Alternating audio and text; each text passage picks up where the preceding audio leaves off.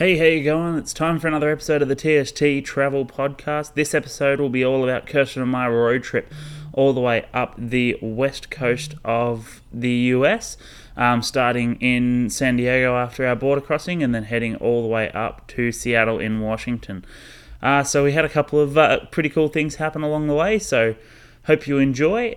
As always, don't forget to check us out on Facebook and Instagram, TST Travel Podcast, and at the Roaming Street on um, Facebook and Instagram for Kirsten, roamingstreet.com for Kirsten's blog as well. Um, yeah, check us out and hope you enjoy. So we crossed the border into uh, just across at Tijuana, San Diego. There on our way back from Mexico, and to celebrate our return to the USA, we went straight to McDonald's and got a couple of cheeseburgers and fries, and felt generally awesome about life uh, there. And we couldn't really find any campsites around San Diego, unfortunately, because it's not really a campy type of place. Um, so we had read that if you can't find any camping spots, you can always sleep at a Walmart car park. Turns out that that advice maybe wasn't 100% accurate, um, even though those play like Walmart campsites still do show up on Wikicamps. Um, and we sort of parked around the back near the loading dock. It was late at night by the time we got through the border crossing and all the rest of that sort of stuff. Um, so it was probably yeah, like 1 a.m. We just parked around the back of a Walmart car park and um, nodded off to sleep after a pretty big day of driving. After the wheel come off and we crossed the border and did all that sort of stuff. So um, we yeah we laid up in the Walmart car park and sort of kicked back and relaxed and went to sleep and at 4 a.m., we were woken up by a tap, tap, tap on the window, and it was a security guard saying, Hey guys, you can't sleep here. He was really friendly about it. He was pretty cool, actually. And he just said to us, Hey, the 99 cent store is just across the road and they don't pay for security, so uh, just go sleep there. So, no problems. We took the blankets off the windows and um, crossed the road and went and got another couple of hours sleep at the 99 cent store. And um, yeah, that was us for the day. We woke up the next morning and uh, our mission was to get the car fixed. So uh, went to a couple of different auto parts stores and got the parts that we needed for uh, the car, but we um, didn't want to spend the whole day doing that. So we headed to the USS Midway, which is sort of like a good little spot in San Diego to base yourself out of. There's some parking there you can stay in for three or four hours, I think it is, and it's not very expensive. Um, so we sort of based ourselves out of there. We didn't do the midway this time. We did that last time we were in San Diego and didn't uh, hear that there was anything new to see on that. So definitely something cool to check out if you're in San Diego. Jump on the USS Midway, and it's a really interesting little history lesson there, um, especially if you're into planes or ships or anything like that. Um, definitely go check that out. It's a pretty cool little attraction that San Diego has to offer. Um, but we, as I said, we'd seen that. We are a little bit tired after our broken sleep, and uh, we decided we decided to go for a bit of a walk and get a coffee and hang out for a bit and sort of look on the web and get on the free Wi-Fi and figure out plan our day a little bit to see what we are going to uh, get up to and see in San Diego. And um, we went to Starbucks and we saw all these people on like electric scooters, and we'd never really seen that before. And everyone was sort of buzzing around, and they were all sort of one or two brand names, and we're like, I wonder what's going on here. And then we figured out that they were like uh, e-bikes that you can rent, and they're little electric scooters. And we're like, oh, okay, that seems cool. Let's have a go at that to get around San Diego. So uh, there was a couple parked out the front of the coffee shop that we stopped at. So we decided to jump on. We downloaded the Lime Scooter app and jumped on one of those and didn't read any of the rules, of course. And the two of us jumped on two up and rode back down towards the midway and along the boardwalk there, which was pretty cool. Just a nice little a boardwalk, everyone out going for their morning runs and walks and so on.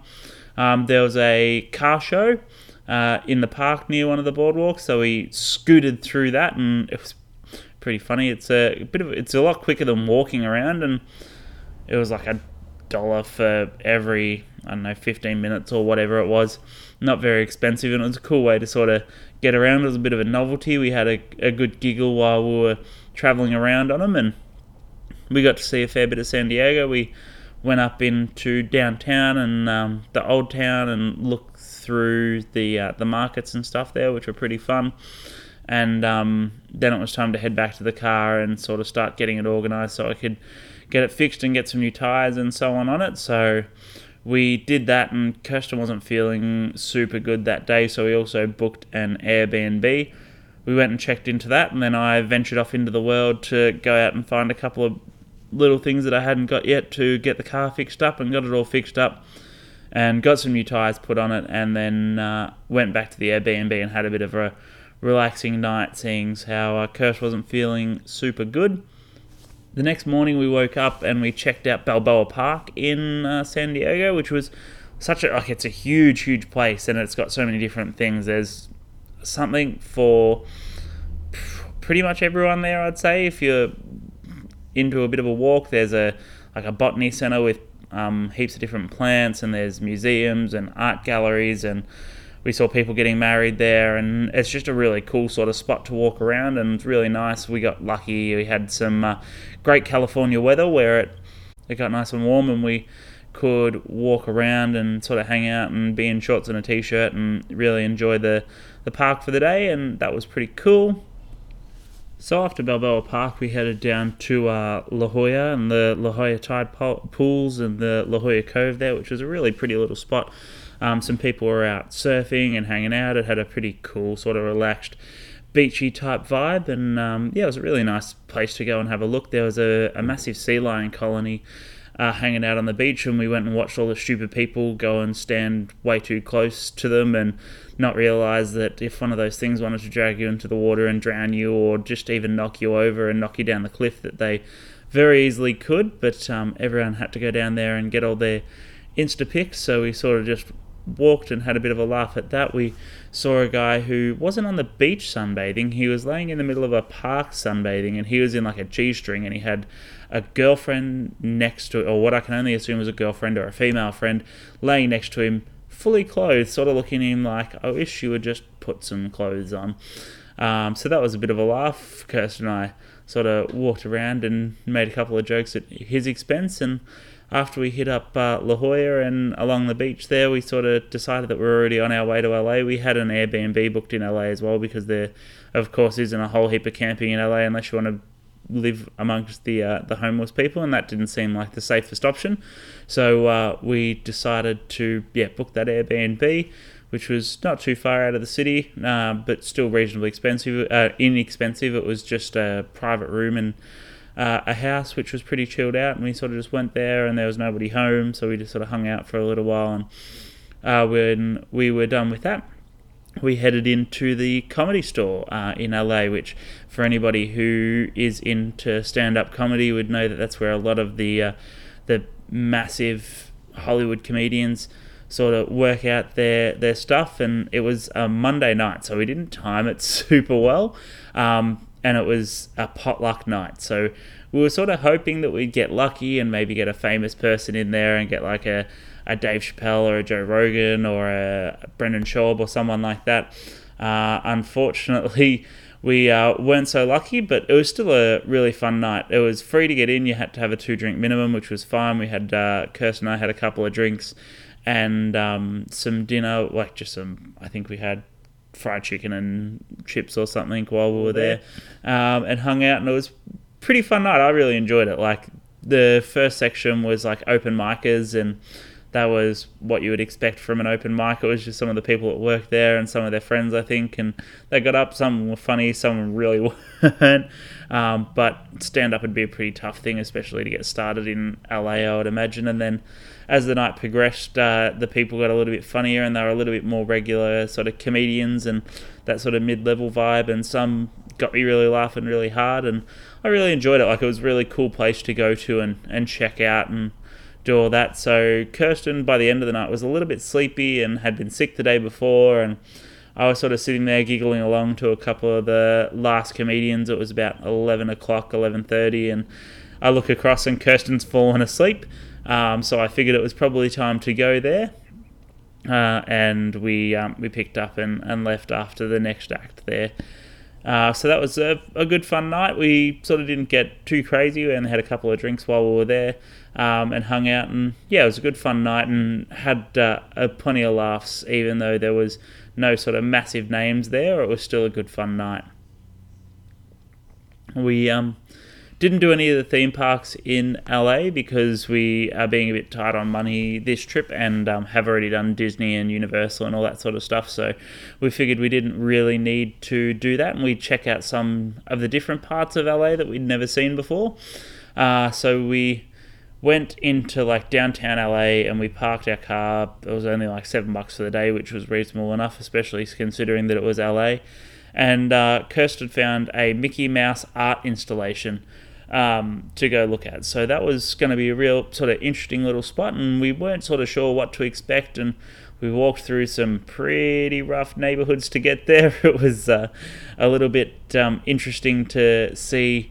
Like there was tents just set up on the footpath and homeless people walking around everywhere asking for money, and it was a very low socioeconomic sort of area in LA, which is definitely not what you get when you do all the touristy things. It definitely seems like that sort of city of bright lights, and there's uh, definitely another sort of side to it when you walk through places like Skid Row and um, some of the downtown areas. A little bit less uh, less flash and a little bit less fancy, and there's um, it's a little bit poorer, and there's some people that are a lot harder on their luck who obviously haven't made uh, made the best of it in LA or got the best of it in LA. So um, that was really interesting, and we walked through a couple of these rough neighborhoods to get to um, this Mickey Mouse art installation because Kirst loves all things Disney and.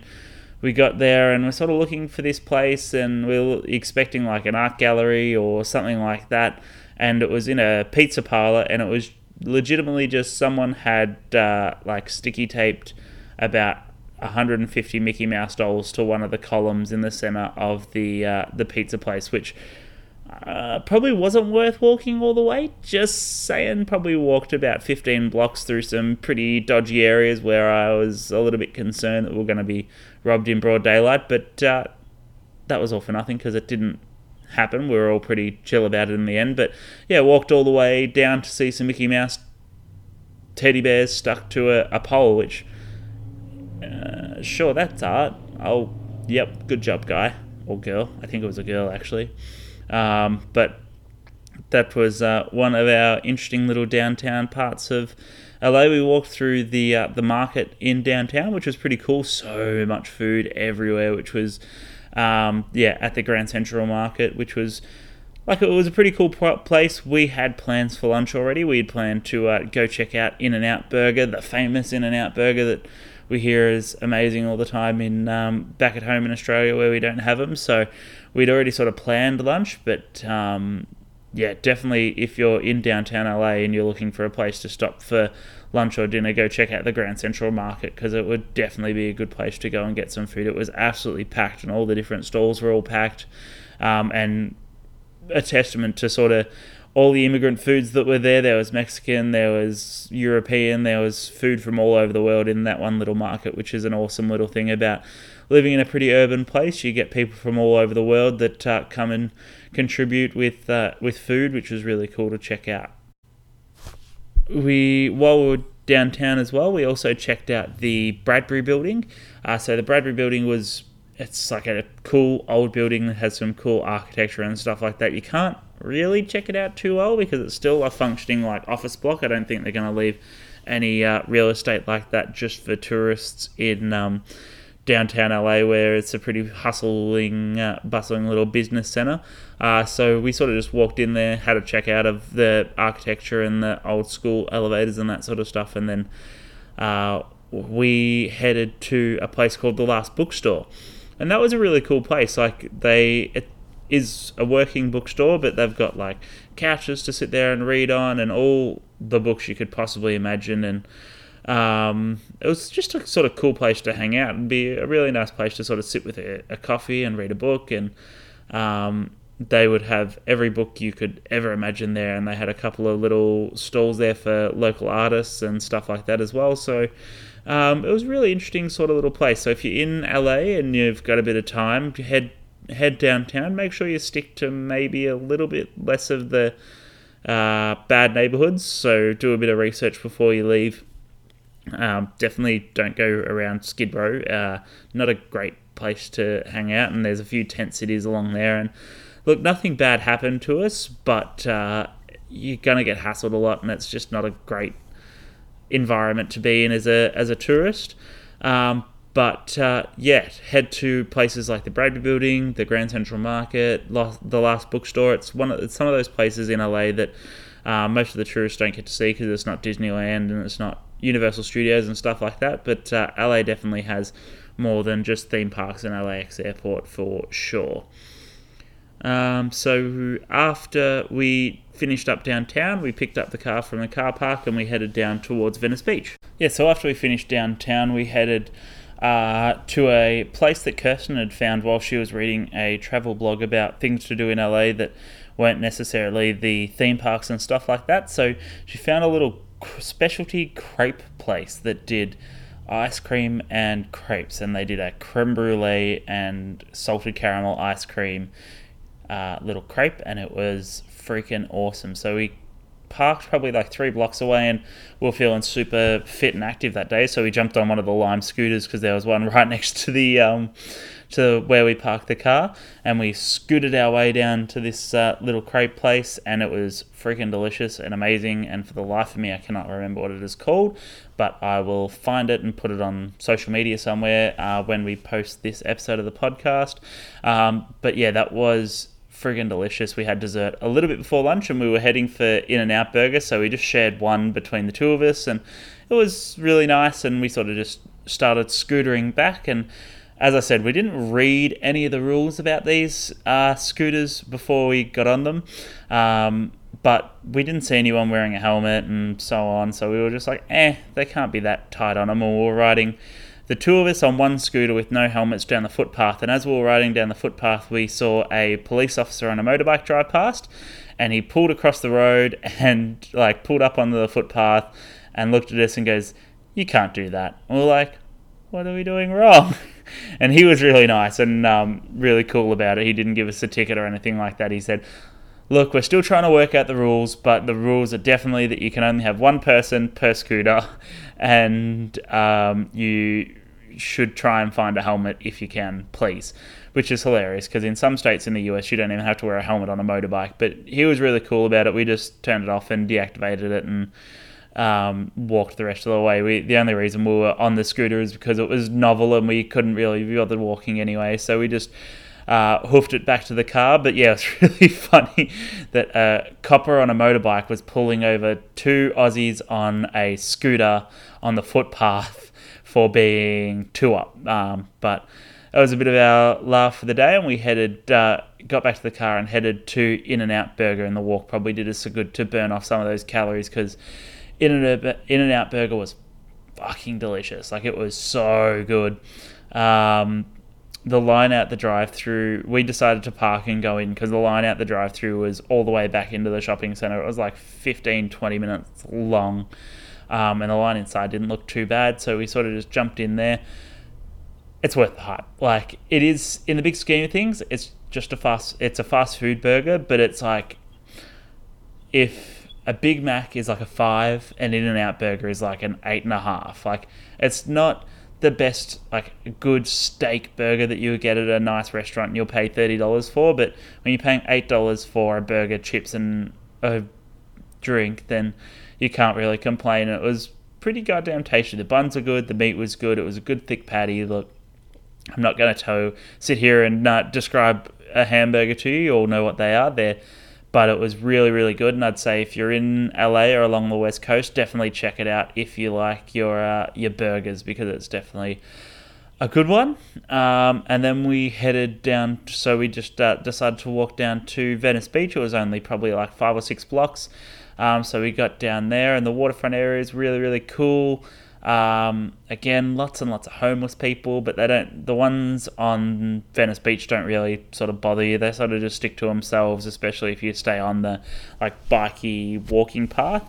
Um, and everyone had the bikes and stuff, so we decided to jump on separate scooters because we didn't want to break the rules again, didn't want to get pulled over because we'd been let off with a warning by a very nice police officer.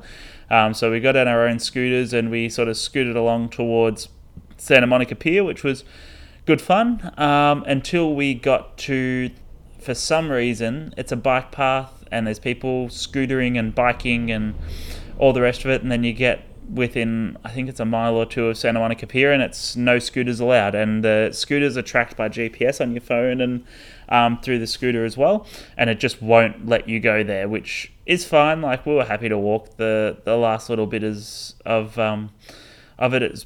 Beautiful along the beach. It was beautiful sunny California day again. Um, but when we went to with these scooters, you basically like you unlock them with your phone, and that's how like your phone links to the scooter and um, as the time goes on, it's like a taximeter. It just charges the card that you've got loaded onto that, which is all good. But um, to make sure like the next person doesn't use your card, you just have to like scan a QR code and it locks it for you. But you have to have service and right at where the no scooter zone was where you got to tuck like put everything back in all the racks and all that sort of jazz um, was like a dead zone for cell service like phone service so uh, we couldn't lock them, so we had to like walk the scooters back about a mile before we could get the app to load, and then lock them, and then leave them there, and then walk the rest of the way. And by that time, it was starting to get dark, and we knew we had to do a bit of driving. We didn't want to get caught in LA traffic, so we didn't make it all the way to Santa Monica Pier, but we've done that before as well. Last time we were in LA. Um, and we didn't intend again. We didn't intend on going any rides or anything like that. So we sort of just walked back to the car, and um, yeah, it was good. We sort of just enjoyed the sunshine and enjoyed a bit of a walk, and walked off a little bit of that in and out burger, which was um, pretty cool. And then we jumped back in the car and we jumped on the Pacific Coast Highway out towards Santa Barbara, um, which is where we were going to set up camp for the night. So there's like a little national forest just outside Santa Barbara. We drove until probably like 8 8.30 at night and then we drove up into the hills saw a couple of uh, deer hanging out up there and we sort of just parked it was up on top of a nice little hill we couldn't really see the view. We could see down to the, the city lights which was pretty cool. And then uh, we just set up camp for the night and uh, off we went. We were um, hanging out which was pretty good. So the next morning we w- woke up um, soaked in a bit of the view. It was a bit chilly because we're up the top of, um, as I said, up the top of uh, some hills just outside of Santa Barbara there, and we got up and headed along the uh, the one along the PCH towards Big Sur, which was pretty cool. There's uh, lots of massive big forests and trees, and you've got the the views out down to the ocean on the other side, and it was really really pretty. And that's definitely if you get the chance. Um, to to do the drive. Definitely do the drive between LA and San Francisco on the uh, on that number one highway up through Big Sur and um, past all the the nice beautiful forests, and you get to drive right along the coastline. Like it's um, it's a, like a really gorgeous part of uh, of the world and a really really nice um, drive. Be really cool to do in like a Mustang or a sports car if you were just in the States for a little while and you were to cruise up to San Fran. Um, so I would definitely recommend getting um, some sort of sports car. But the Suburban did its job and got us there in the end, and we camped up. Um, uh, sorry, we got out and went for uh, a bit of a hike up to a, a, pretty little waterfall, which was cool. We sort of just hung out and jumped around and were kids for the day and jumped around on trees and sort of just hung out, and it was um, it was a nice, relaxing drive, and it's probably equivalent to America's Great Ocean Road if you're listening from Australia, like um, that drive between sort of Melbourne and the Twelve Apostles there, but it just goes and goes and goes and goes and goes for uh, probably a whole day and a half, two days drive.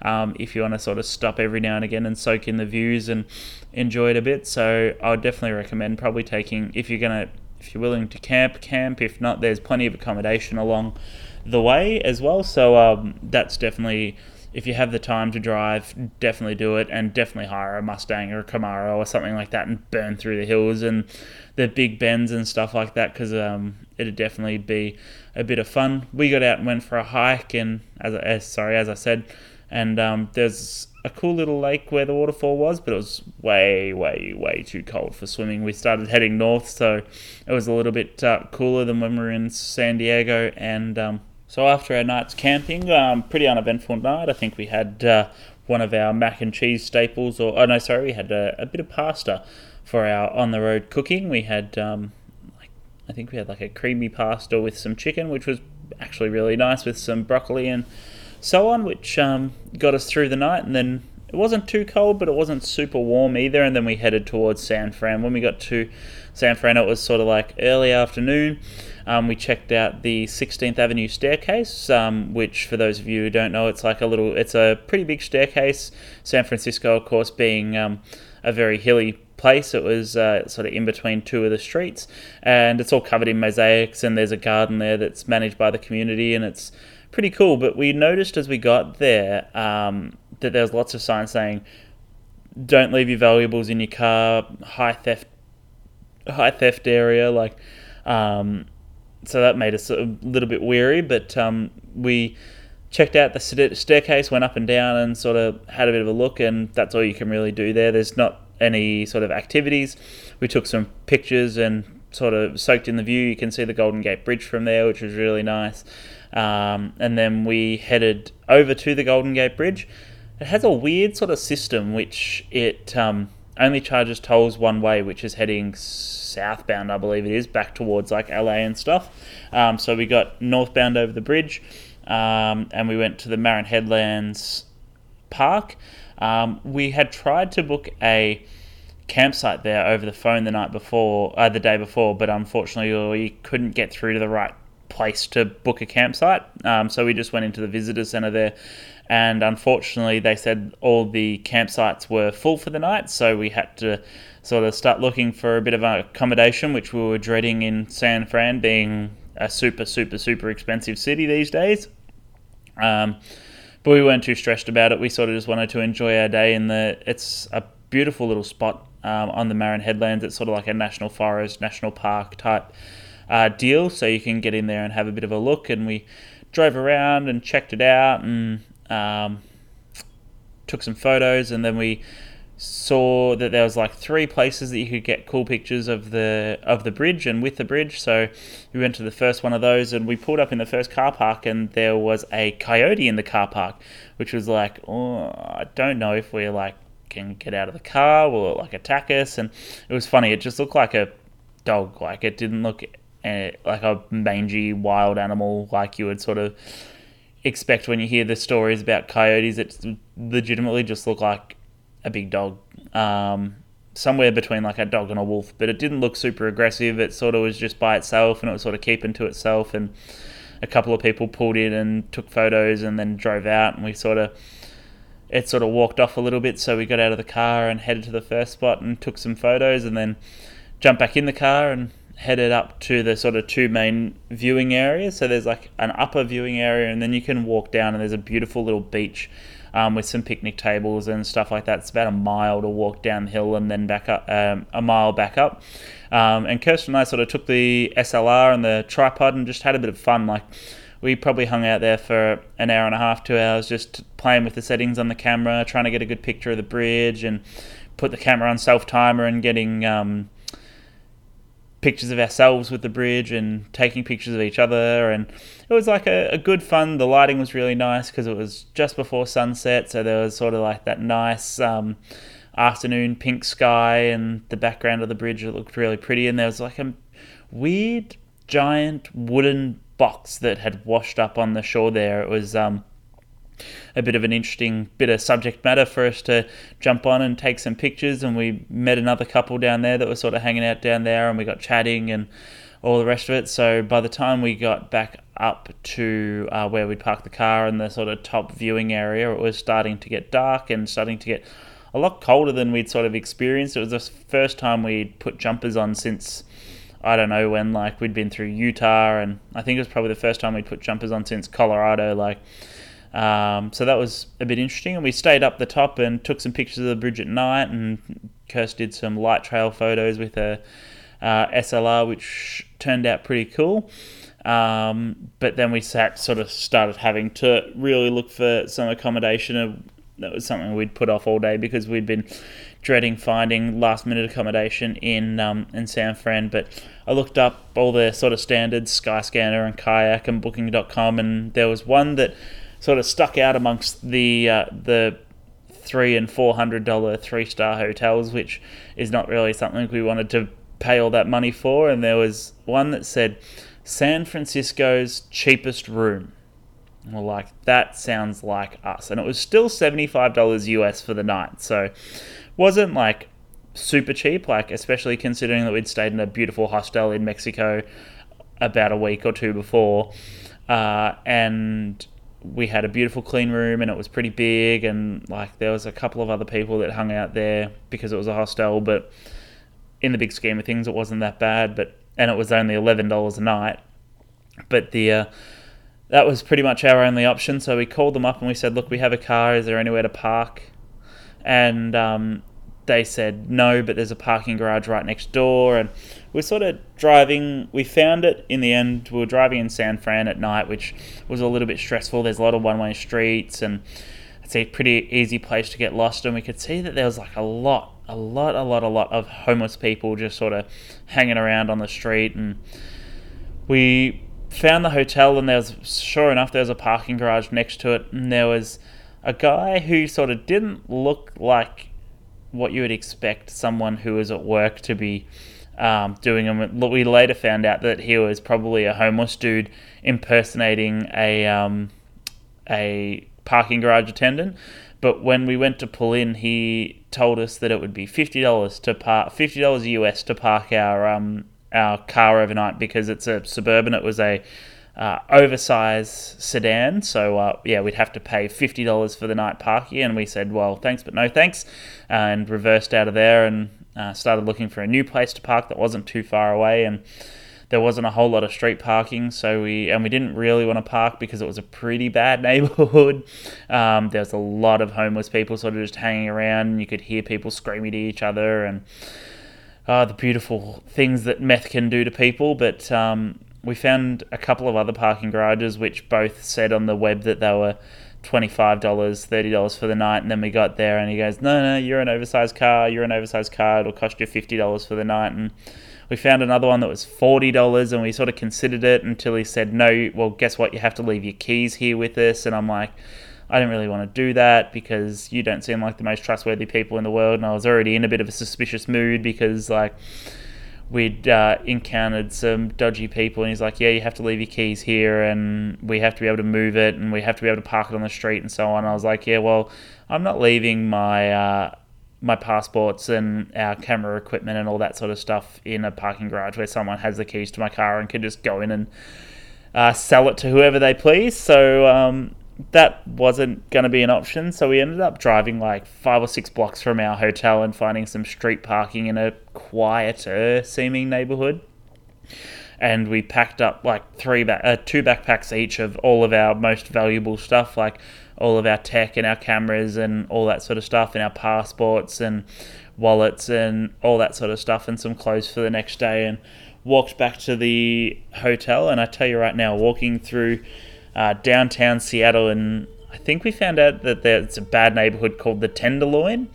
Um, but walking through Seattle at uh, sorry Seattle, that's where we are at the moment.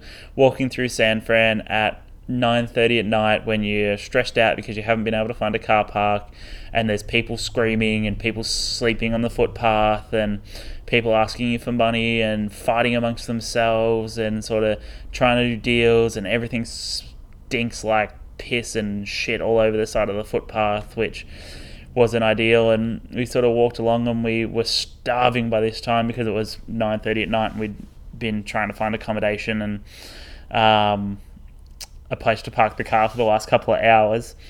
So we um, found some, I think it was Chinese takeaway, and we took some Chinese takeaway up to our hotel. We finally got there. We had to be buzzed through three thick metal security doors um, to get into this place, and when we got up to the front desk, we sort of pushed the buzzer, and a little Indian girl um, ran down in her pajamas and just got us to sign a couple of bits of standard sort of hotel paperwork. And then um, she gave us our key to our room. Change position.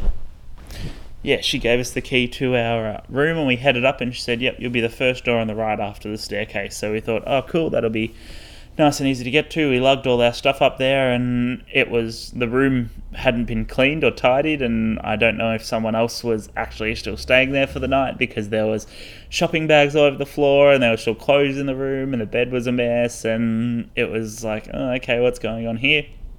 I think she must have given us like a wrong key, so we walked back down, buzzed the front desk again, and this um, poor little Indian girl in her pajamas sort of runs down the steps again, and she's like, "Yeah, oh, sorry, yep, just try this one." And she just gave us a different key, and we walked into this room, and it wasn't a single bed, but it wasn't a double bed either. It was somewhere. It might have been like a, if well, it might have been like a king single at best. Like it was just big enough to fit like two people, and I hung. I'm six foot three, and I hung about six inches off the end of the bed, which was super fun. Um, there was no air conditioning, no heating, and it was pretty warm in San Fran that day, so there was no aircon or anything like that. It seriously seemed like they had it had been like an office block, and they just put up like walls and put a bed in each room. It was a shared bedroom, uh, sorry, a shared bathroom amongst the whole floor. So you had um, one toilet and one shower that were in the same room for the whole floor, which was an interesting little concept. Um, and it sort of, Kirsten and I looked at each other and went, We stayed in a beautiful free campsite last night, and all we had to do was like chuck up our tent and pump up the air mattress, and it was super comfortable and super pretty. And we had nice views and hikes and all that sort of stuff available to us, and we just paid $75 US to stay in something that's smaller than my bedroom at home. Like it was tiny and it was pretty gross. Um, but it made us appreciate sort of how good we had at camping and how much we couldn't wait to be. We booked a campsite out, at Marin Headlands for the next day. Um, and yeah, that was um, that was where we were going to spend the next night because we definitely weren't paying for another night's accommodation in San Fran. Um, so we sort of just pulled up some Netflix on the uh, on the free Wi-Fi, which was probably the best part of our stay there because it was actually pretty quick, which was cool. Um, gave us the opportunity to download some stuff for uh, the next few days where we probably wouldn't have any Wi-Fi, uh, and then we um, just went to sleep. Woke up the next morning and um, headed downtown, like down through uh, the area that we came from where we parked the car. Um, still wasn't super nice, but it was a little bit friendlier at um, at nine o'clock, nine o'clock in the morning than it was at nine o'clock at night. Um, still, so many homeless people all hanging around that one sort of area. There, um, we went and got the world's most terrible service from a um, we went and got the world's most terrible service from a, uh, a coffee place in San Francisco, whose name I didn't even bother to remember because um, we asked for our coffees to go and they made them for like in cups that we would drink if you're at the restaurant. And they, um, the guy practically yelled at me because I wanted to change it. He's like, "No, you ordered to for here," and I was like, "No, I definitely ordered to go." And he's like, "Ah, well, ah, and he was just really rude and really horrible. So by this time, I was pretty much done with San Francisco. Like, I was like, you know what? Fuck this place. Uh, yep, you've got a pretty bridge. That's all you got going for you. It's a shithole of a city. Um, but we persisted with it. And um, we went and did all the touristy things, which was uh, was nice. We went to Ghirardelli Square, and it was pretty early in the morning, so it was pretty quiet, which was nice. And um, we sort of hung out there and got some chocolate and um, went for a walk along Pier 32, and that was really nice and interesting. We didn't really feel the need to jump on a ferry out to Al- Alcatraz for the cost. And um, as we were walking along the pier, there was um, a guy that actually got five bucks out of us. Uh, he stopped us and we we're like, fuck, are we in trouble? Like, did we do something wrong? And he sort of flashed a badge at us and we we're like, what did we do? Like, what's going on here? And he uh, identified himself as the Smile Police, uh, and that we're being stopped for being too happy, and that we should donate uh, five dollars to uh, the local homeless charity, which he got us because he was funny. Like he was good and he had a bit of a laugh and he um, had a bit of a joke back and forth with us and made fun of us a little bit. And it was just a good way to do it. And I gave him five bucks and we sort of just continued on our merry little way. And um, we decided to, instead of going out for lunch in San Fran, San Fran again being super, super expensive everywhere you go, um, we were like, oh, we'll just have a, uh, a cheap picnic. We'll go up to the Painted Ladies, which is a group of like four or five houses um, that are all painted up in cool colours, and we're like, oh, we'll just have a nice little picnic and kick back and relax, and it'll be cheaper than going out for lunch. And we went to a couple of different supermarkets, and it definitely wasn't a um, cheap Nebraska City Walmart shop. We went to a, I believe it was a Safeway, and we didn't know about the uh, loyalty cards or anything like that. And I think our picnic ended up costing us like 35 bucks um, for a bottle of wine, some cheese, and some biscuits, and some, I think we had ham or like cold cut meat or something like that. But it uh, ended up not actually being the cheaper alternative, but we headed up to the Painted Ladies. There's a, a nice little park up there, and we set up a picnic blanket and laid down and had some wine in our uh, travel cup so we weren't being too obvious that we were drinking in public.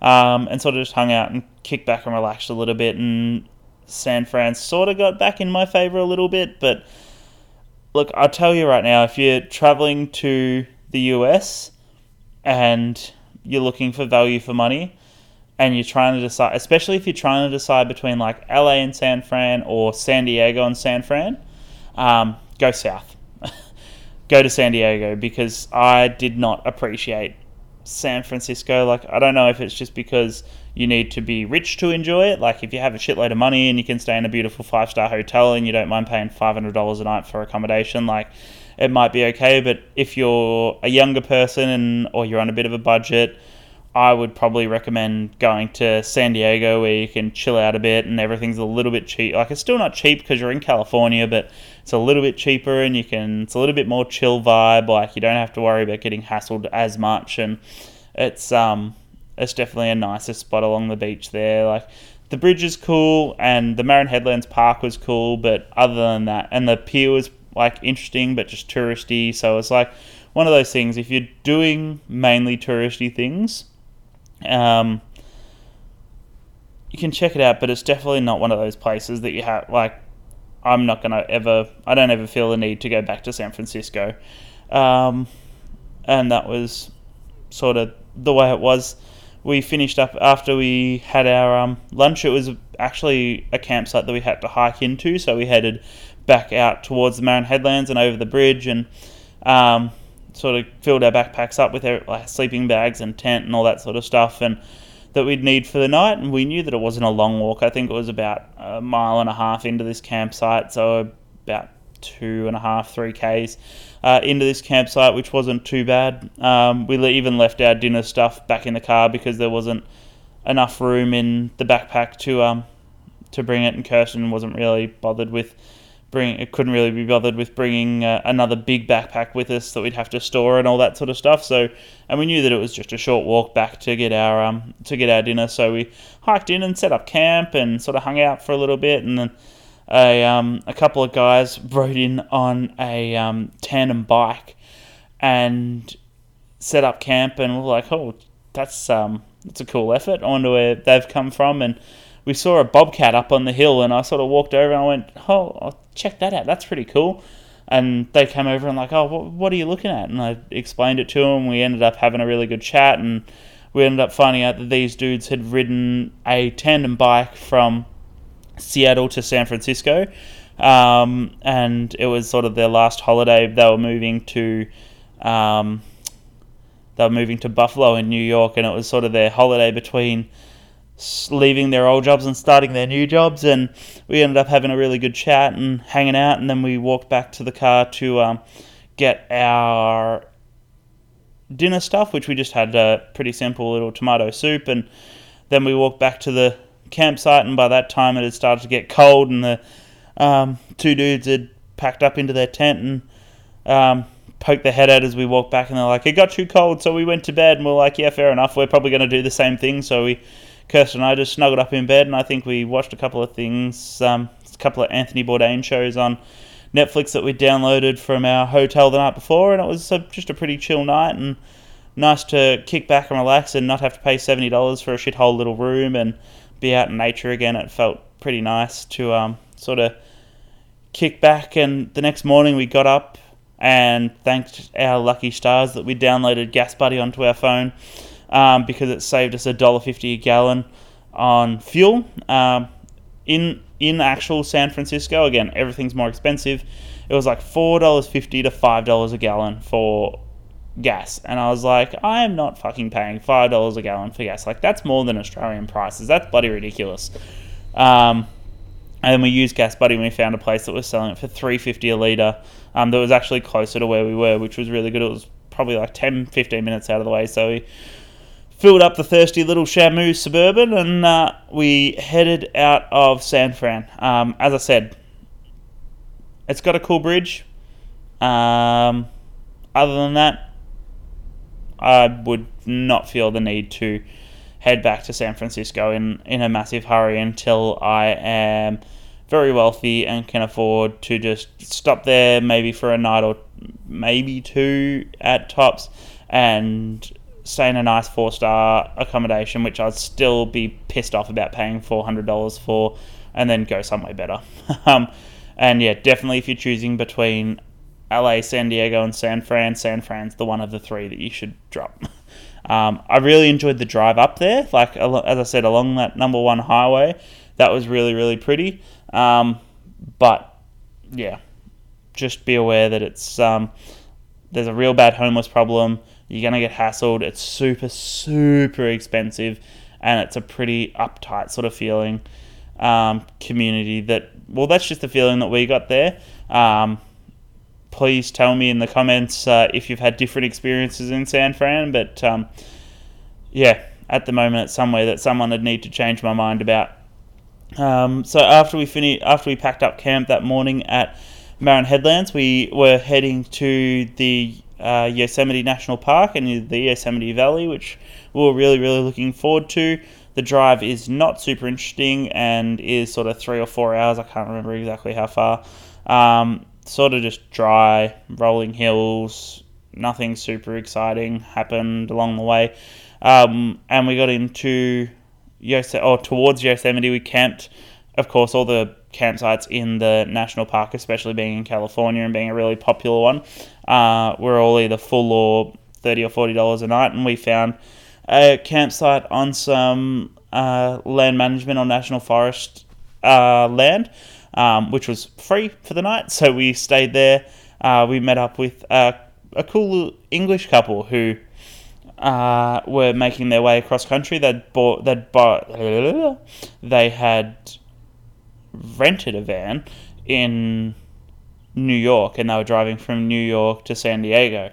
Um, which that we got on really well with them. We sort of hung out and had dinner and a couple of beers and just shot the shit all night. And it was funny, Kirsten and I, when we went to bed that night, we were talking about how it's funny how um, much easier it is to sort of just have a long chat with English people versus American people. Like as strangers, you sort of have a little bit more common ground, and they understand your slang a little bit more, and you don't have to put accents on words like they.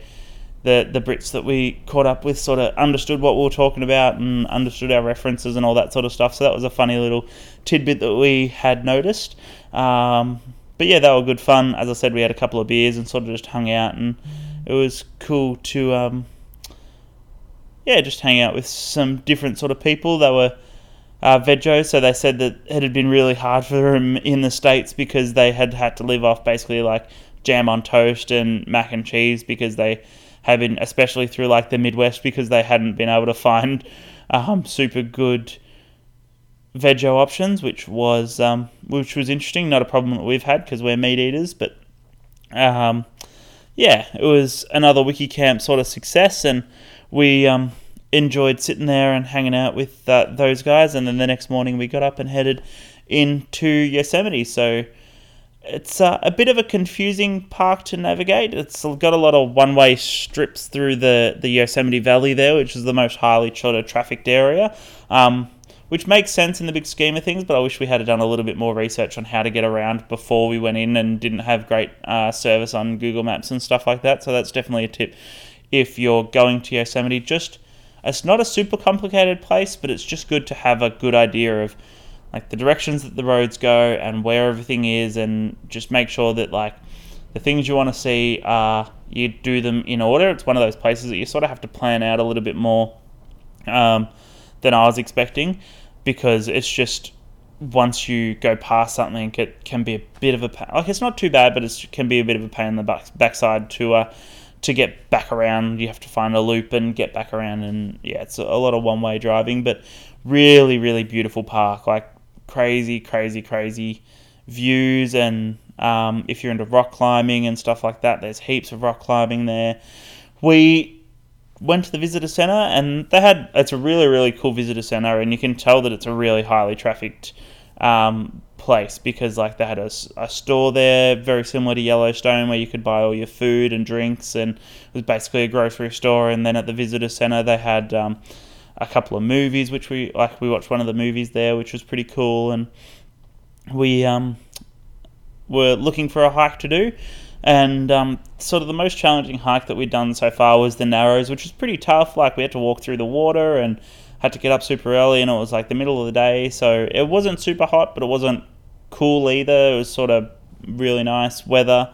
Um, and we found one called the Mist, Trail, which sort of you hike up and there's a waterfall, and then you hike up a little bit further and there's another waterfall, and it was going to be like four and a half miles, and it said uh, the rating on it was like difficult and but it, like we'd heard and we'd seen pictures and it was supposed to be really pretty and we had six hours spare so we figured that we'd uh, we'd give it a go yeah so we headed up the mist trail and it was the definitely the hardest hike i've ever done in my life uh, the tracker on my phone said that we ascended uh, 1750 feet in four and a half miles, um, which was basically just like walking up super steep steps for four and a half miles. So it was definitely a hell of a workout. Um, but it was really cool to see like there was people of sort of all fitness levels doing it, and um, some people just stopped at the first waterfall. Some people stopped. There was like a little viewing area that was probably uh, a mile in that you could see both the waterfalls from, and it was um, really pretty there. So some people stopped there. So definitely don't like let your fitness level determine not going on hikes. Like you can still do it, and you when once you're tired or exhausted, just stop and turn around. Like Kirsten and I said, even even when we got to the top and we were like exhausted, and we knew that we had to turn around and walk all the way back down, which like was going to be easier but not super easy because it was still pretty steep and still had to take a bit of care and it was still a decent walk um, and yeah like but we said after it we were exhausted and we said i've never regretted a hike yet like and i don't think i've met anyone who had no matter how hard it was like it's still definitely worth it and when we got to the top the views up there were so gorgeous and you got to soak in two really really cool waterfalls. There wasn't any mist because it was like the start of autumn, so the the mist from the waterfall sort of comes after the melt in like spring and early summer. Um, which would definitely be cool to, to check out. But you can continue on as well if um, if the trails are open. The trails weren't open the day we were there to a place called Half Dome, um, which check that out. Jump on Google and check out Half Dome at Yosemite National Park. Um, it's like exactly what it's described as. It's half a dome that you sort of walk up and you can get right to the very, very top of the park and check it all out, which unfortunately that was closed the day we were there. Um, but we were so exhausted by the time that we got to the top, we probably would have struggled to make it another, I think it was another 500 feet of elevation. Um, but yeah, it was super, super cool.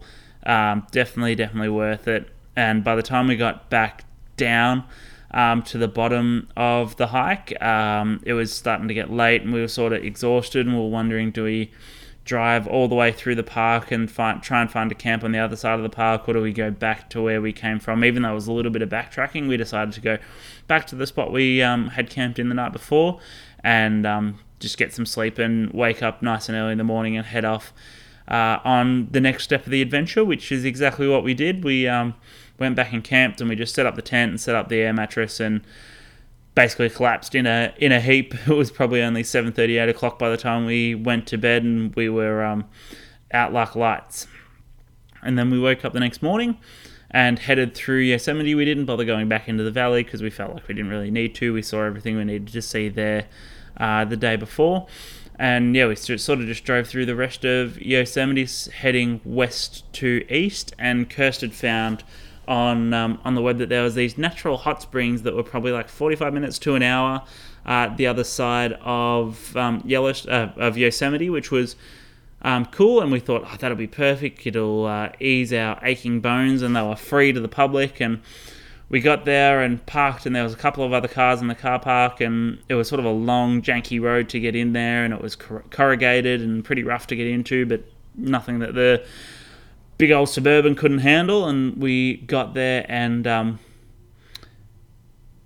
yeah, we sort of walked down. There was one guy in the in the baths there. They were like natural sulfur baths, and it sort of wasn't managed by anyone. You sort of just walked down there and found it and jumped in and it was cold outside. Like it was probably only 40, 45 degrees Fahrenheit. So it was only like low five, six degrees Celsius. And um, so it was pretty chilly. So we chucked on shorts and Kirsten chucked on her one piece when we headed down to these hot springs and had a bit of a soak. And Kirsten could see some people moving sort of off in the distance. And she looked over and she goes, I think, I think those people down there are, are naked. And I went, ah that's different. And they were sort of covering. So there was a couple down there. There was a guy and a girl, and they were covering themselves in mud, and they were all nudied up, and we were like, oh, I wonder if this is like a nudist place. And we sort of looked across at the guy next to us who was sort of just laying there, and the water was a bit murky, so you couldn't tell if he was naked or not. And you're like, hmm, okay. And then the uh, the couple that was covered in mud traipsed their way up to the bars that we were in, and they were definitely completely starkest naked. And yeah, it was 30 something degrees outside, so it was uh, a, a, little bit cold for the uh, poor chap. But um, he, they both jumped in and sort of washed themselves off, and then we realized that the other dude was naked, and everyone was naked except us, and we're like, um. Hmm, are we the weird ones because we're wearing clothes in a public place? Like, what's going on here? Um, so we sort of had a bit of a soak for a little while longer and um, jumped up and dried off and headed back to the car and put some warm clothes back on and um, hit hit the road again. So fuel anywhere near we are getting sort of low on fuel, so we are looking for um, places to fill up, and anywhere around Yosemite is an absolute rip off. Again, four to five dollars a gallon, which is completely ridiculous considering that like in some of the cities and stuff, you'll see places that'll have fuel for five dollars, four dollars fifty a gallon, right next to places that have fuel for three thirty, three fifty, three ten. Some of the places in the Midwest are down under three dollars, and as I record this now, which is on the seventh of December, um, there's places in the states now that are under two dollars a gallon. So um, we didn't want to pay that much, so we just put twenty dollars in, and we sort of were heading towards Lake Tahoe, um, and we could see on Gas Buddy that there was some cheaper fuel up around that area, so we put twenty dollars in and headed up uh, to. We actually headed up into Nevada. I believe it was Carson City, and we filled up the tank there, which was um, which was good. It was a bit cheaper there, and then we headed towards Lake Tahoe yeah, so we headed to uh, Lake Tahoe, which was another really, really cool place.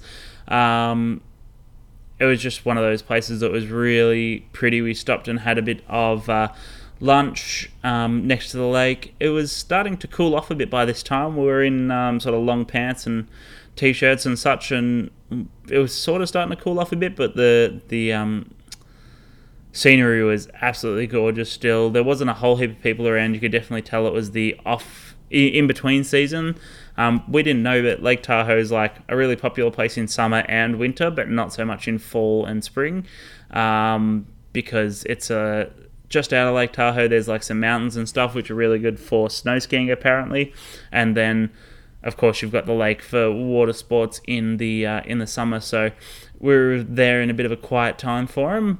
Um, so there wasn't like a whole heap of stuff open uh, or a whole heap of stuff to sort of do, but we checked out the scenery and it was really, really pretty. And there was a place called the Emerald Cove or Emerald Inlet or something like that.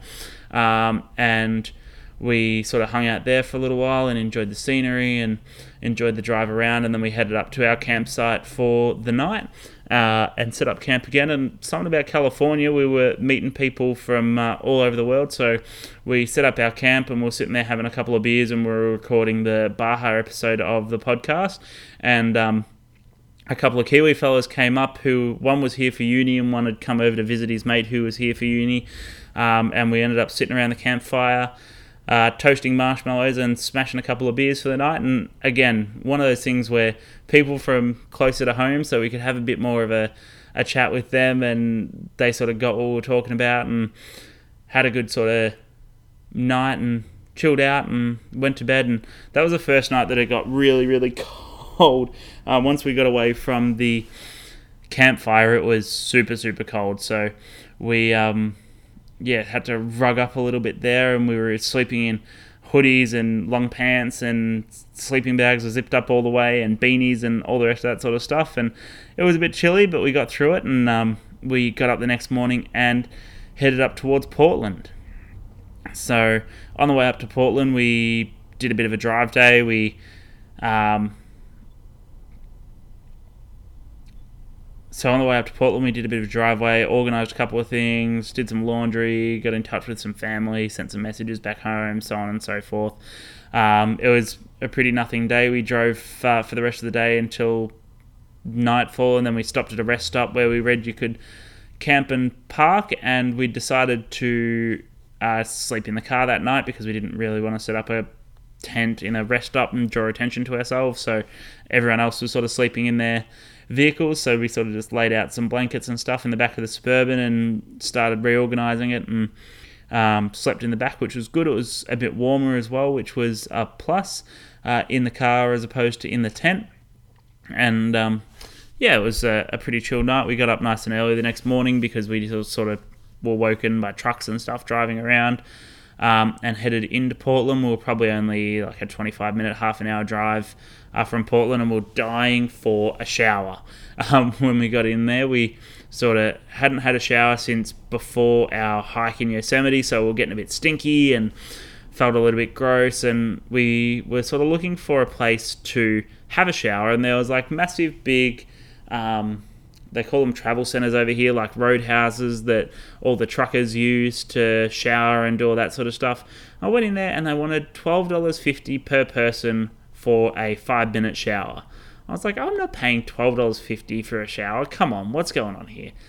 Really? And she was like, Well, that's the price. Too bad, so sad. Um, so we ended up looking for, we found a pool in Portland that offered, um, they had day passes there for $4.50. So for $4.50 each, Kirsten and I got a swim. There was a hot tub there, but unfortunately it was closed down for the day.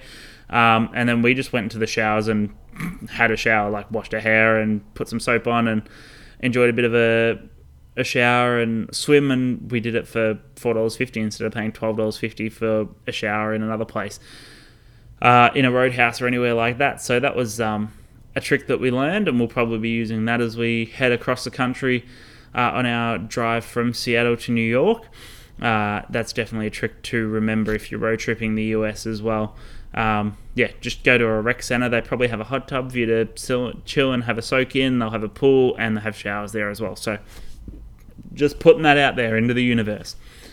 Um, so we hung out in Portland for the day. We checked out like the Nike factory outlet, and we went and um, had a a coffee at one of the local cafes, and we sort of were looking for things to do and couldn't really find a whole lot that wasn't sort of food or drinking orientated. Um, so we went and watched a movie for the day. We went and watched uh, First Man, which was the movie about Neil Armstrong, which was pretty cool. It was a rainy day, so we didn't really have like a whole lot of outdoor activities available to us. Um, we went to a cider house um, in Portland, and we got we had we both tried for the first time a pineapple cider, which was freaking delicious as well. Um, so we got a, a, nice big bottle of that. um, we went and had I was I'd been craving for like the last probably five or six days a good Aussie pie, and there was a shop in Portland that was uh, the Aussie pie shop. Um, so we went there for lunch, and that was really really good, and sort of scratched an itch that I had, and was making me a little bit homesick. And then we um, yeah we headed out to uh, the cider place, and then um, we we're sort of hanging out there and we're like, oh, what are we going to do? Like, we had plans to meet up with some friends in Seattle about a week from then, and we had a tour booked at the Boeing factory um, in a few days. And we are like, oh, we've still got like a couple of days. We've got up the West Coast, like maybe a little bit too quick. Like, what are we going to do? And then a friend of ours um, from Phoenix, Jesse, who I've talked about in our uh, Arizona episode of the podcast, he was like, hey, you guys in Portland? Because I think we checked in at the cider place or the pie shop or wherever we were. And we're like, yeah. And he's like, oh, I'm in Seattle for work. Uh, he's an IT guy. He was doing some stuff with Microsoft. He's like, you should come up to Seattle. And we're like, oh, cool. So we checked it out and we sort of went, well, um, yeah, we'll just do that.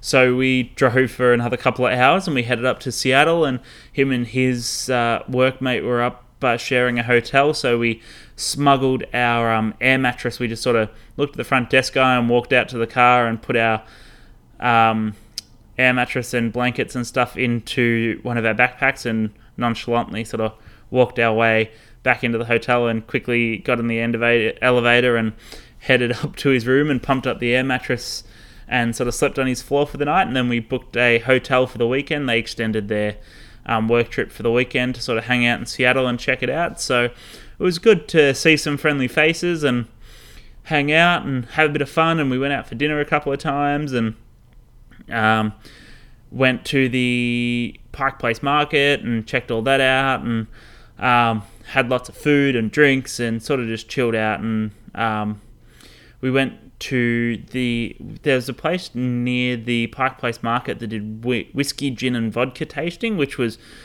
an experience. Um, there was definitely some strong drinks there, and I think we got a flight of like five or six samples, um, five or six samples of uh, each there. So we are feeling a little bit tipsy by the time we sort of headed back to the hotel room, um, and then we went out to Italian for the for dinner. Um, and after, yeah, when we did the, come on, think yeah, we went out to this Italian restaurant for dinner with our with our mates. Um, it was a shitty, rainy Seattle night, unfortunately, but uh, we made it into the restaurant semi-dry, and um, we went to place our order, and you couldn't order for one person. It was a sharing restaurant, so basically you had to order for groups of three or five, and there was four of us. We sort of looked at the waitress and went, "What? We can't get individual meals?" And she's like, "No, everything here is for sharing." And I was like, "Okay, that's different." Um, so we ended up asking her, well, like, should we get for three and get like a side, or should we get for five? And she's like, oh, you can probably tackle a side.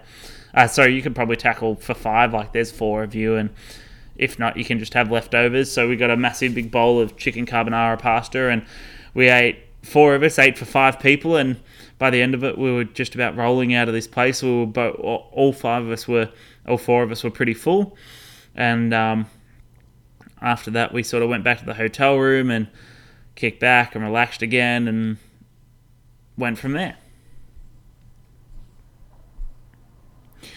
After uh, our friends left on the Saturday, uh, on the Sunday morning, um, we decided to drive up to Canada for a couple of days. We still had a couple of days before we needed to be back for the um, for the tour of the Boeing factory and to catch up with our, our friends in Seattle. And we sort of didn't want to overstay our welcome at, at our mate's place um, in Seattle. So we headed up towards uh, Whistler in British Columbia. Um, really cruisy sort of border crossing. Didn't have to have any visas arranged because we are only staying for a couple of days. So we sort of just went there and he, the guy at the border control said, "How long are you staying for?" We said, "Oh, it's only a couple of days." He swiped our passports and in we went to Canada. Um, and British Columbia, wow, like that is a beautiful place. And it was different to driving up the California coast, but we drove up sort of the coastline towards Whistler, and it was just gorgeous. Like there was these massive, big mountains and islands with massive mountains out in the ocean, and it was a really, really cool drive, and we stopped along the way and got lunch at this little cafe in um, in a place where the eagles come to hunt the salmon, um, which was really cool. Unfortunately, there was no eagles or salmon around because, um, again, we were there at sort of the wrong time of the year for that. Um, but we it was a really nice place to have some lunch, and then we cruised up to Whistler, um, where we couldn't afford to have dinner in the Whistler village, but we got some cheap dessert and um, had a beer and a cider each, and um, didn't bother with dinner that day, and went uh, went out to find our campsite for the night. So another free campsites adventure. We sort of drove along the highway just north of Whistler for a little bit longer and found our little spot, and um, in we went and sort of tucked away in there and yeah, we sort of just tucked away in there and for the night, and that was us for the night. We got up in the morning and it was still a little bit cloudy. Um, we ah shit. Go back a little bit. On the drive up, we also went for a, a cool little hike through the, the hills there, which was nice to get out and stretch legs again. Um, we broke the advice of TLC, TLC and went chasing waterfalls and got some more cool pictures and um, we found a place where they did bungee jumping, but unfortunately there was no bungee jumping because again we were sort of not in the right season for it. Everything seems to happen in either summer or winter um, up there, and not so much was happening in fall and spring, uh, in autumn and spring. So uh, we missed out on that, but went for a, a, pretty cool hike. We were pretty happy that we didn't see any bears, which was nice. Um, and yeah, then sorry, we headed into Whistler, had our dinner and uh, had our dessert for dinner and um, headed to our camping spot for the night, which was cool. And then we woke up the next morning and we went to check out Whistler Village. Unfortunately, we didn't have a super good view of uh, the mountain because it was all covered in cloud, but we checked it out. We had Tim Hortons espresso and hot chocolate and a donut for breakfast, which uh, was our Super Canada part of the day where we had our Tim Hortons coffee and donuts. Um, and again, we had some we'd been pretty lucky with weather all through sort of uh, the Dakotas and Yellowstone and um, and and Colorado and Utah and Baja and all that sort of stuff, except for the hurricanes in Baja. But it was uh, a pretty rainy day as we headed back into um, Vancouver, and um, yeah, we checked out Stanley Park, but we didn't really get out of the car too much because it was belting down with rain all day. But it was still a pretty cool place to check out. We went down to the Granville Market, which had some awesome food and lots of free samples and hot apple cider, which we'd been become addicted to after our time at the Pike Place Market. Um, cool spot to check out. Heaps of souvenirs and stuff like that, and we spent the the day in, in Vancouver getting some souvenirs and Christmas presents for people back home, and um, yeah, it was um, it was definitely interesting. We checked out a steam powered clock in Gastown, which was sure it was interesting enough. It was a clock. Um, pretty cool history behind it though. Um, yeah, so it was a pretty cool day in Vancouver. As I said, the weather wasn't super good, but it just gave us the vibe of a, a really nice town. It sort of felt a lot like Melbourne. It was sort of a little bit chilled, but it was nice, and there was friendly people around, and it was um, yeah, just seemed like we got a good vibe from the city. And then as we were walking around, Kirst got online and found out that there was a hockey game in town that night, an NHL game between the Vancouver Canucks and the Minnesota Wild. Um, and she got some last minute tickets, which were pretty cheap, and that was awesome. We decided to check that out, and we figured, oh yeah, it was a 7:30 game, and it's three 20 minute periods, and with breaks and that, probably going to be like what an hour and a half, and we'll be on the road and back down towards Everett and Seattle.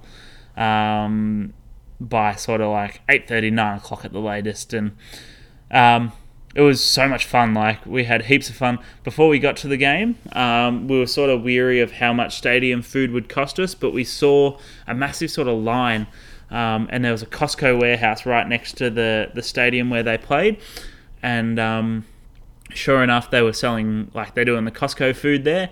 And for three American dollars, Kirsten and I got a hot dog each, a slice of pizza, and two drinks uh, which was awesome because when we got into the stadium, it was six ninety nine just for a hot dog, and the hot dogs were smaller than the hot dogs we had at Costco, and five bucks for a bottle of soft drink. So we saved ourselves some cash there.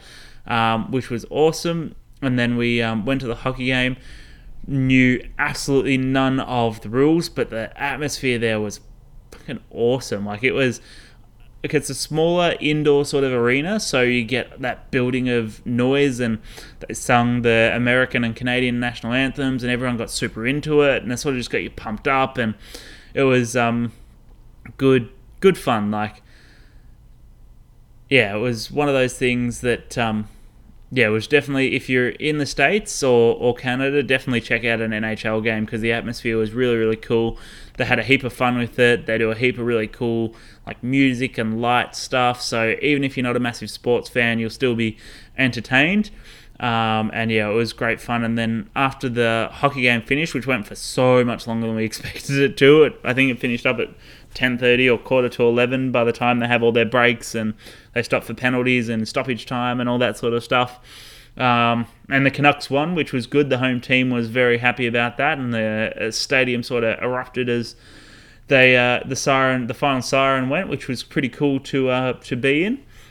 And then um, we decided that we are going to head back into um, into the US that night and just try and find somewhere to camp. And Kirst got on wiki camps and we're sort of madly scrolling around, and we crossed the border at again about midnight, and um, the border the border official coming back into the US was a little bit more sort of I don't know. He was just he. I think he was having a bad day. He was just a little bit grumpy and wanted to ask us a few extra questions and was wondering like when we're leaving and why we're going back and forth between America and Canada and why we only spent two days in Canada and he sort of hassled us a little bit, but nothing too major. Like it wasn't anything to uh, really get um, get upset about. And we Kirst found while we were driving a fact that you could go to a casino in um, the sort of northern part of Seattle, and if you sign up for one of their players' cards, you can sleep in their car park for free. In like an, uh, it's more targeted at like old people who have RVs and want to go gamble and so on. Um, but and we also got 15 bucks in playing credit um, when we signed up for the card, which was pretty cool. So we went into the casino. It was like 1 a.m. and there were some very tired people sitting at the um, sign up desk, and we signed up for our cards and I lost my 15 bucks in three hands of blackjack, and Kirsten won 20 bucks on her free money in um, on the pokies, which was cool. So we made 20 bucks, and we had somewhere to sleep for the night. And then we got up the next morning and um, headed to our Boeing factory tour. Um, so we were already near the Boeing factory out in Everett, um, up in the northern part of Seattle there. So we just met our uh, tour guide there. Um, and that was a super, super, super cool place. Like that was, um, just like I'm a bit of a plane nerd, and I when I get home, I have plans to do my pilot's license and uh, and uh, hopefully one day be a commercial airline pilot. And that was a really, really cool experience. And just it's the biggest building in the world. It's um, huge, huge, huge. They build whole planes in this hangar and just watching them come together and seeing them at their different like states and was super interesting. Our tour guide was super knowledgeable. Even if you're not really that into planes, if you're in Seattle, definitely make the trip up to uh, the Boeing factory. There's um, tour companies that run buses up there all the time, and it's pretty cheap.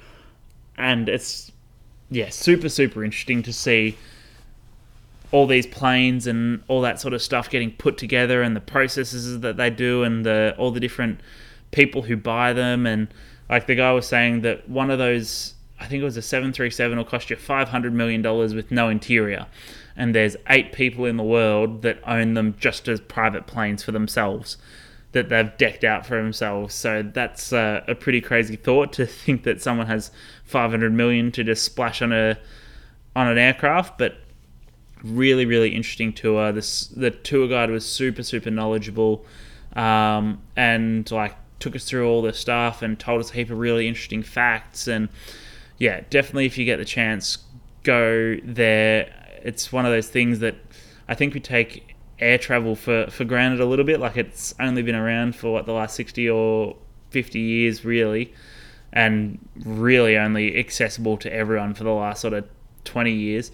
And um, it's, yeah, so cool to go in there and see the thing that we've, like, so many people fly around the world on is built right there. And they were talking about their new challenges that they're facing and how they went through some real challenges after, like, World War II and how the company was rebuilt and they were down to nearly no staff and the they had to shut down all like a vast majority of the toilets so everyone had to to try and save money and had to merge with other companies and so on and now they're a massive big company that has orders until I think he said if you placed an order for a 737 today that you wouldn't get it till 2022 which is like 5 years from now um, so they're backed up with orders at the moment, which is cool to see a company like that still um, thriving, and it's good news for the sort of future of air travel, I suppose.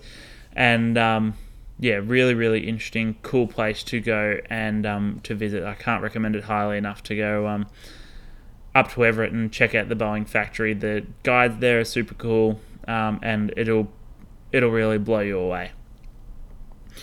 Um, so after our tour in at the Boeing factory, we went to uh, back to Seattle and we met up with um, some of Kirsten's mates from Africa. So a testament to the strength of um, relationships you can build while you're traveling. When Kirst did her three month um, tour through sort of from the north part of from Kenya down to Cape Town, she met up with these three guys uh, that lived in Seattle that were on a year long world trip, and they um, yeah, invited us to stay at their place, and we hung out and had pizza and beer, and sort of just um, spent a couple of nights just sort of kicking back and relaxing and enjoying having a, a place to stay. And then we had to stay for the Halloween party. So these guys throw a, a massive Halloween rager every year, and um, yeah, it was it was heaps of fun. There was a couple of there was a keg and there was beers all night, and everyone just had a really good time. There was sort of no trouble and everyone just